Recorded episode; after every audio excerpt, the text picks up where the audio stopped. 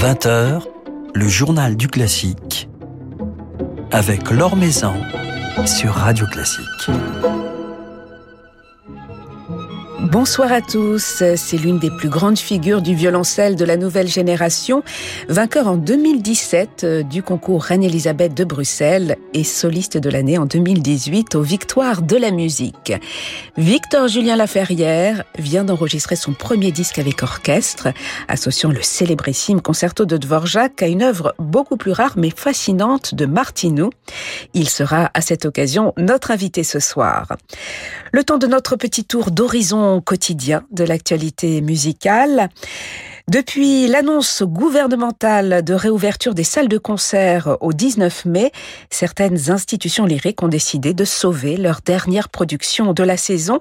C'est le cas notamment de l'Opéra national de Montpellier qui maintient donc quelques représentations du Werther de Massenet dans la mise en scène de Bruno Ravella avec Marie-Nicole Lemieux dans le rôle de Charlotte, toute première Charlotte, et Mario Chang, vainqueur du concours Opéralia 2014 dans celui de Werther. Alors la représentation du 18 mai fera l'objet d'une captation et celle du 20 mai sera bien ouverte au public. L'Orchestre national de Lille poursuit sa saison via son Audito 2.0. Prochain rendez-vous ce mercredi à 20h en direct de la chaîne YouTube de l'orchestre. C'est David Ryland qui sera au pupitre pour diriger un ouvrage rare de Mozart, son opéra Thamos, roi d'Égypte, avec François Lys dans le rôle titre. Et dans une version mise en scène, mise en scène de concert, nous annonce-t-on, signé Damien Chardonnay d'Armaillac. Un concert qui sera diffusé également dimanche prochain à 21h sur Radio Classique. À suivre sur Medici.tv cette semaine, les épreuves finales du Grand Piano Competition 2021, concours créé par Denis Matsouyev, destiné aux tout jeunes pianistes âgés de moins de 17 ans. La première finale s'est tenue cet après-midi, la seconde est à suivre demain à 18h, tandis que la cérémonie de remise des prix et le gala de clôture se tiendront mercredi à 17h. Et à cette occasion, Denis Matsouyev donnera un récital. À noter également que vendredi, Medici diffusera le concert d'Alexandra Dovgan avec l'orchestre symphonique Yevgeny Svetlanov. Alexandra Dovgan, lauréate du concours 2018, à seulement 10 ans, elle avait fait sensation dans le premier concerto pour piano de Mendelssohn.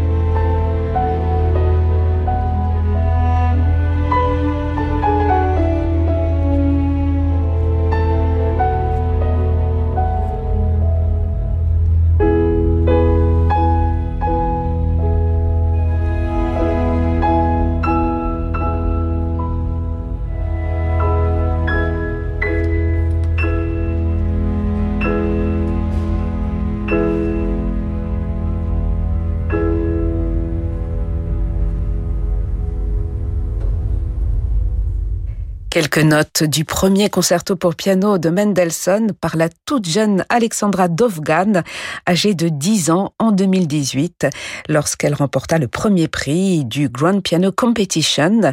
Son concert, capté avec l'orchestre symphonique Yevgeny Svetlanov, sera rediffusé ce vendredi à 18h sur Medici pour clore cette semaine spéciale dédiée à la nouvelle édition de ce concours, destiné aux tout jeunes prodiges du piano. Concours dont les résultats seront révélés, je vous le rappelle, mercredi à l'occasion de la cérémonie de clôture qui débutera à 17h. Rendez-vous donc sur medici.tv. Maison sur Radio Classique. Notre invité ce soir, le violoncelliste Victor Julien Laferrière, à l'occasion de la publication chez Alpha de son tout premier album en concerto, accompagné par l'Orchestre Philharmonique Royal de Liège sous la direction de Gergely Madarash, il nous offre sa lecture de l'un des piliers du répertoire pour violoncelle, le concerto de Dvorak, associé ici à une œuvre beaucoup plus rare de Martinou. Enregistrer le concerto de Dvorak était une sorte d'évidence pour le violoncelliste qui fréquente cette œuvre depuis tant d'années, comme il me l'a confié. C'est une œuvre qui occupe une place particulière dans la vie de la plupart des violoncellistes. Euh, je me souviens notamment quand j'étais adolescent que mon père collectionnait les versions en 33 tours de ce concerto. On allait dans tous les Emmaüs, tout ça où il y avait tous les, les, grands bacs de 33 tours et on cherchait les, toutes les différentes versions. Il y en avait déjà à l'époque une, bonne dizaine de, de Rostropovitch lui-même et ensuite de beaucoup d'autres. Et je m'y suis mis plus tard, je m'y suis mis euh, à le jouer plutôt vers l'âge de 19 ou 20 ans. Et là, c'était surtout le désir d'enregistrer une pièce que j'ai eu souvent l'occasion de jouer en concert. C'était ça, avant tout, la, la grande envie que j'avais, c'était surtout de lier les deux expériences, qui sont différentes, mais je voulais que l'une découle de l'autre. Alors c'est vrai que c'est l'un des concertos les plus célèbres du répertoire pour violoncelle que Rostropovitch a enregistré au moins une dizaine de fois, que tous les violoncellistes enregistrent ou en tout cas rêvent d'enregistrer. Comment expliquer, Victor Julien Laferrière, cette fascination qu'exerce le concerto de Dvorak, non seulement sur les violoncellistes, mais sur, sur le public, sur les auditeurs? Qu'est-ce qui fait la force de cette partition selon vous Je pense que avec ce concerto, c'est pas du tout le premier du genre. Évidemment, il y a le concerto de Schumann, même le premier concerto de Saint-Saëns, qui sont tous deux antérieurs, par exemple, mais c'est pas les, ce sont pas les seuls. Dvorak a prouvé pour la première fois peut-être qu'on pouvait confier un rôle héroïque avec une intensité euh, exceptionnelle au violoncelle sur, sur toute la durée d'un concerto de d'une quarantaine ou 45 minutes. Et je pense que ça, c'était très très nouveau. Et ça d'une certaine, paradoxalement, alors que Dvorak peut-être n'utilise pas un langage qui est particulièrement avant-gardiste, même pour la, date de, d'écriture de ce concerto-là, paradoxalement, je pense que cette intensité-là a ouvert la voie à de nombreux compositeurs au XXe siècle. Alors ce concerto s'ouvre avec une longue et puissante introduction orchestrale. Qu'est-ce qui se passe dans la tête du soliste pendant ces plus de 3 minutes 30 que dure cette introduction? Vous êtes sur scène à côté des musiciens. Qu'est-ce qu'il se passe? Dans quel état d'esprit êtes-vous? C'est une, vraie particularité de ce concerto. D'ailleurs, j'en profite pour souligner que dans le concerto que j'ai associé Martinou avec, justement, il choisit l'option de faire une introduction extrêmement courte. Donc on a vraiment les deux choix. Dans le concerto de Dvorak, c'est en effet très particulier parce que c'est déjà, on a l'impression qu'on est parti pour une immense fresque symphonique et ça l'est d'une certaine manière. Je crois que parmi les premiers critiques, euh, l'un d'entre eux avait, décrit ce concerto comme une symphonie avec violoncelle obligé, ce que je trouve qui n'est pas du tout une, une, critique, bien au contraire. Et donc c'est très particulier parce qu'on se plonge déjà dans ce, ce premier monde musical. Et je me souviens très bien la première fois que je l'ai joué, l'impression que j'avais était vraiment très particulière parce que j'avais l'impression de plus savoir comment par quelle note je devais commencer alors que c'est peut-être le début le plus emblématique de ouais. notre répertoire mais je, je, je, me disais mais zut quelle note est-ce que c'est en majeur est-ce que c'est en... tellement voilà j'étais plongé dans le déjà toutes les couleurs de l'introduction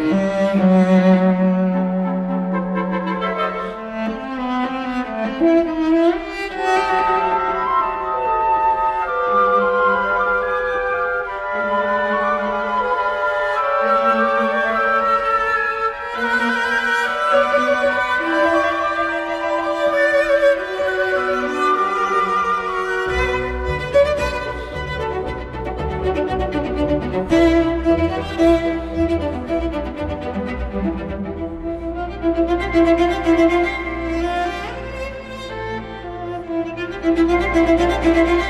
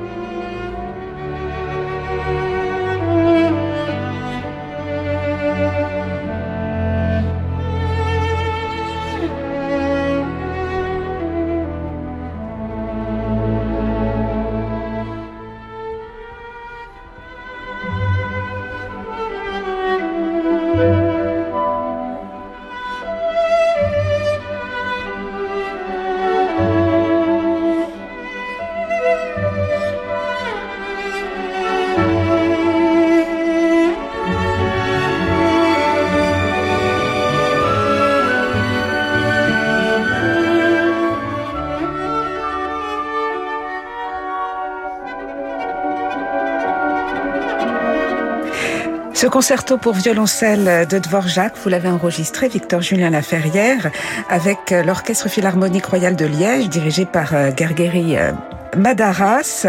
On peut y apprécier toute votre fougue, tout votre engagement, votre profond lyrisme également. Et d'ailleurs, euh, dans ce concerto, on passe de, la tendresse à la fougue. On n'a rien de temps. Il y a une multitude d'expressions, de, de, couleurs, d'émotions. C'est ce qui rend aussi ce concerto si fort si puissant. Absolument. C'est cette intensité et ce rôle euh, qu'on avait encore, je pense, jamais vraiment confié au violoncelle euh, poussé à cet extrême-là.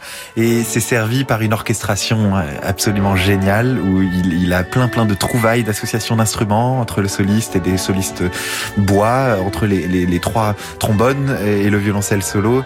Ça c'est d'ailleurs cette dernière trouvaille peut-être pas de lui à l'origine, mais c'est il avait certainement assisté à un concerto d'un collègue, d'un ami violoncelliste qui écrivait pour son propre instrument. Et euh, il avait adoré cette, euh, cette association-là. Et ce qu'il a, c'est aussi peut-être ce qui a participé à le décider de se, se consacrer à, l'écriture de cette, pour cette formation? Et est-ce que vous aviez euh, déjà joué, Victor Julien Laferrière, avec l'Orchestre Philharmonique de Liège, puisque dans ce concerto, il faut une vraie complicité avec les musiciens. Vous connaissiez les musiciens de cet orchestre? Alors, je n'avais jamais joué avec eux. Ah oui Je les connaissais, j'avais souvent entendu leurs disques. Ils ont quand même une discographie absolument impressionnante. Et je savais qu'ils étaient excellents. Et par contre, je connaissais assez bien Gergely Madarash, le chef hongrois, parce que un peu par des hasards de, de heureux, des heureux hasards de, de calendrier et de, et de concerts, on avait déjà collaboré deux fois sur deux autres grands concertos du répertoire, Schumann et Elgar. Donc ça, je savais à comment tenir. C'est aussi beaucoup ce qui m'a décidé à essayer d'enregistrer avec eux. En tout cas, on, sent une, entre vous une complicité euh, avec ces, ces, musiciens absolument saisissante.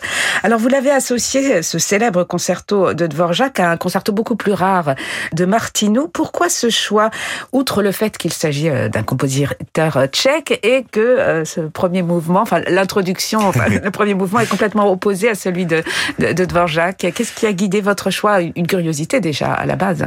Oui, j'ai toujours beaucoup apprécié ce que je connaissais de Martinou. C'est un compositeur qui a énormément écrit pour toutes les formations sur une, longue période de temps aussi. Donc je ne connais pas du tout toute sa musique, mais j'ai joué régulièrement de, sa musique de chambre, euh, certaines sonates. Il a beaucoup écrit pour le violoncelle et j'appréciais toujours énormément sa musique. Euh, bien sûr, c'est le choix ne s'est pas fait sur euh, comment dire la nationalité de, de Martinou, mais c'est aussi parce que le, je parlais tout à l'heure des différences de choix qu'ils ont fait dans, dans la durée de l'introduction et ce n'est que la première manifestation de nombreuses correspondances, si vous voulez, qui sont, je trouve, trop grosses pour penser qu'elles sont fortuites. Quelquefois, c'est en opposition. Donc là, on le voit avec l'introduction. Quelquefois, c'est euh, au contraire, euh, Martin nous reprend des idées, par exemple dans les dans les choix de tonalité, dans, dans certaines choses thématiques ou de construction, notamment euh, à la toute fin du troisième mouvement du concerto de Martinou. Il y a un rappel du, du, second mouvement qui fait très penser aussi à la dernière page du concerto de Dvorak, page mythique qu'il aurait rajouté que Dvorak aurait rajouté après la fin de l'écriture euh, du concerto. Peut-être le moment le plus émouvant dans les deux concertos, euh, selon moi. Euh, voilà, c'est tout, c'est tout ce, corpus de raisons qui m'a décidé à, à ce choix. Et puis c'est une œuvre qu'on découvre, c'est une œuvre étonnante, surprenante, avec énormément de références. Alors il y a quelques références à, à la musique baroque et en même temps c'est une œuvre très moderne, ce, ce concerto de Martineau. Absolument. je suis fasciné par cette période de l'histoire de la musique où on a une variété de mondes musicaux qui cohabitent, voilà, entre Stravinsky d'un côté, on a donc Martinou, on a évidemment euh, beaucoup, plein plein de choses qui se passent en France à la même période. Oui, parce qu'il a, été composé en, en, France, hein, ce concerto euh, en 1930 et, et, révisé dans les années 50. Oui, oui, absolument. Je parlais du, du, style des compositeurs français qui est encore encore différent, et chacun avait le génie de développer euh, son propre monde harmonique, et c'est ça, ça me touche énormément. Il y avait aucune uniformisation à ce moment-là, et c'était une période vraiment passionnante de l'histoire de la musique. Alors il y a notamment un sublime Andante, le deuxième mouvement de ce concerto euh, de Martinou, qui s'ouvre avec ce qui ressemble un peu à un choral d'instruments avant, sur lequel vient euh, s'insérer le, violoncelle dans une méditation euh, absolument bouleversante. C'est l'un des moments forts de, ce concerto, cet Andante, selon vous, Victor Julien Laferrière? Absolument. Martinou choisit d'associer beaucoup la clarinette au violoncelle dans, ce, dans ce mouvement-là. Peut-être aussi l'une des premières choses frappantes, c'est la longueur des phrases phrases qui, on a l'impression que ça ne s'arrête jamais et ça, ça va tout le temps vers une, espèce de, de point d'orgue qui arrive finalement euh, très dissonant à, un moment donné. Il reprend aussi l'idée de Dvorak pour le coup d'une, d'une longue cadence de violoncelle, aussi d'une cadence où à la fin de la cadence il introduit euh, un instrument qui vient s'ajouter à l'instrument soliste. Donc vous voyez, c'est autant de parenté pour deux, deux mouvements lents, que ce soit dans le cas de Dvorak ou de Martinou qui sont tous les deux euh, les, les vraiment peut-être le, les cœurs des ouvrages vraiment.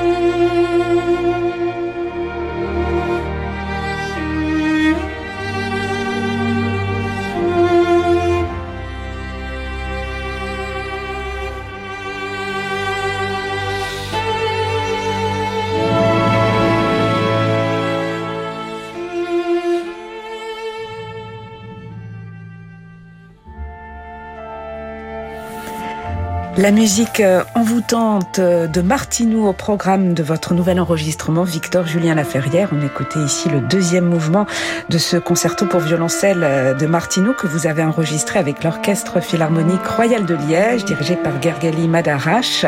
Premier concerto de Martinou, ce qui veut dire qu'il a composé d'autres concertos pour, pour votre instrument, pour violoncelle Il y en a un deuxième. Il y a aussi un concertino, me semble-t-il. Il y a aussi une autre pièce dont j'ai, je me souviens plus le nom, peut-être Divertimento pour violoncelle et orchestre euh, de chambre.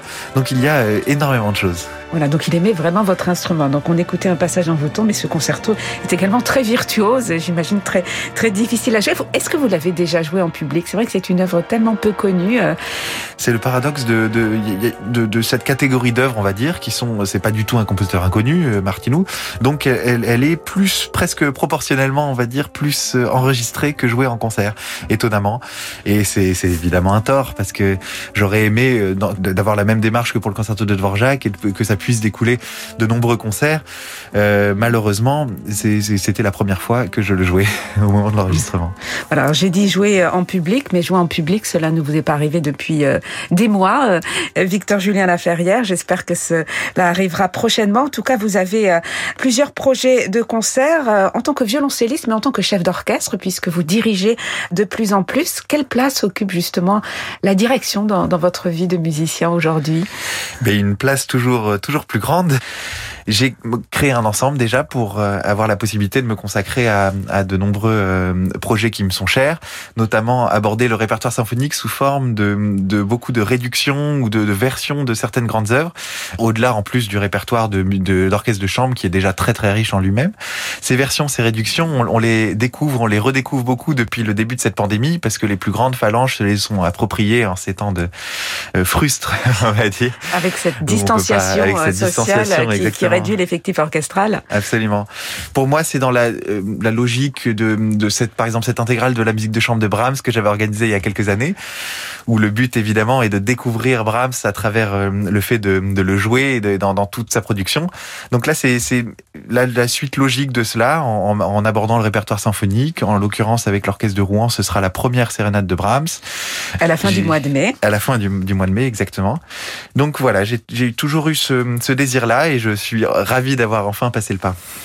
Voilà, donc euh, des rendez-vous euh, pour vous, Victor Julien Laferrière, en tant que chef d'orchestre et violoncelliste, les 28, 29 et 30 mai à la tête de l'orchestre de l'Opéra de Rouen. Et on, on l'espère, on croise les doigts devant du public. Et puis un agenda bien rempli pour euh, cet été, avec notamment une nouvelle édition de votre propre festival que vous avez créé euh, l'année dernière. C'est cela qui s'était tenu l'année dernière, les On avait réussi à sauver quelques concerts. À, à Sens.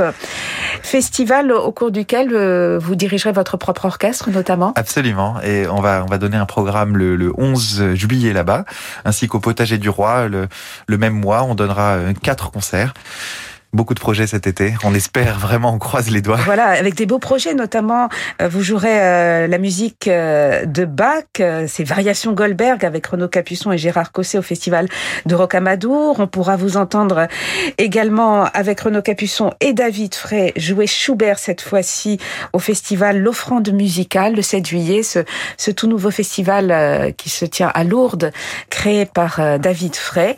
Et puis, on pourra vous entendre également au festival de Sainte, au festival euh, de Mougins, au festival du commun, ou encore euh, à la chaise Dieu. Autant d'éditions qui ne sont pas encore euh, confirmées. Est-ce que vous avez déjà des informations sur ces festivals? Est-ce que vous savez s'ils se tiendront?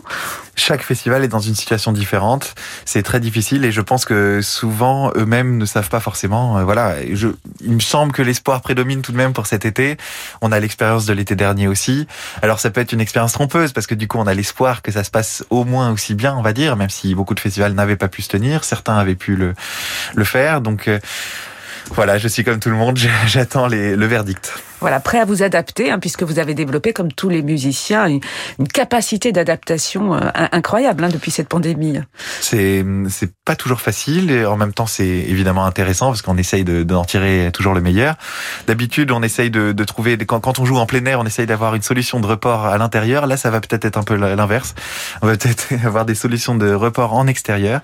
On verra. Ça fait, je pense que toutes les deux semaines, il y a encore une nouvelle information qui chamboule la donne. En tout cas, on vous souhaite et on nous souhaite un été riche en festivals avec tous ces rendez-vous. Et on se régale avec euh, ce merveilleux enregistrement qui vient de paraître chez Alpha, qui associe ce concerto rare mais absolument fascinant de Martinou au célèbre et tout aussi fascinant concerto de Dvorak. Merci beaucoup, Victor Julien Laferrière. Merci à vous.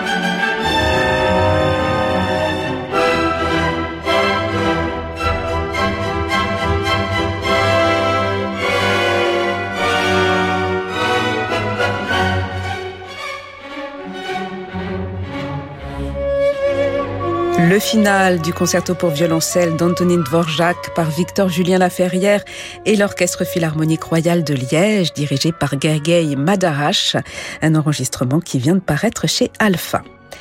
Voilà, c'est la fin de ce journal du classique. Merci à Charlotte Toro-Lassalle pour sa réalisation. Demain, nous serons en compagnie du compositeur Carole Beffa. Très belle soirée à tous qui se prolonge en musique avec Francis Drezel.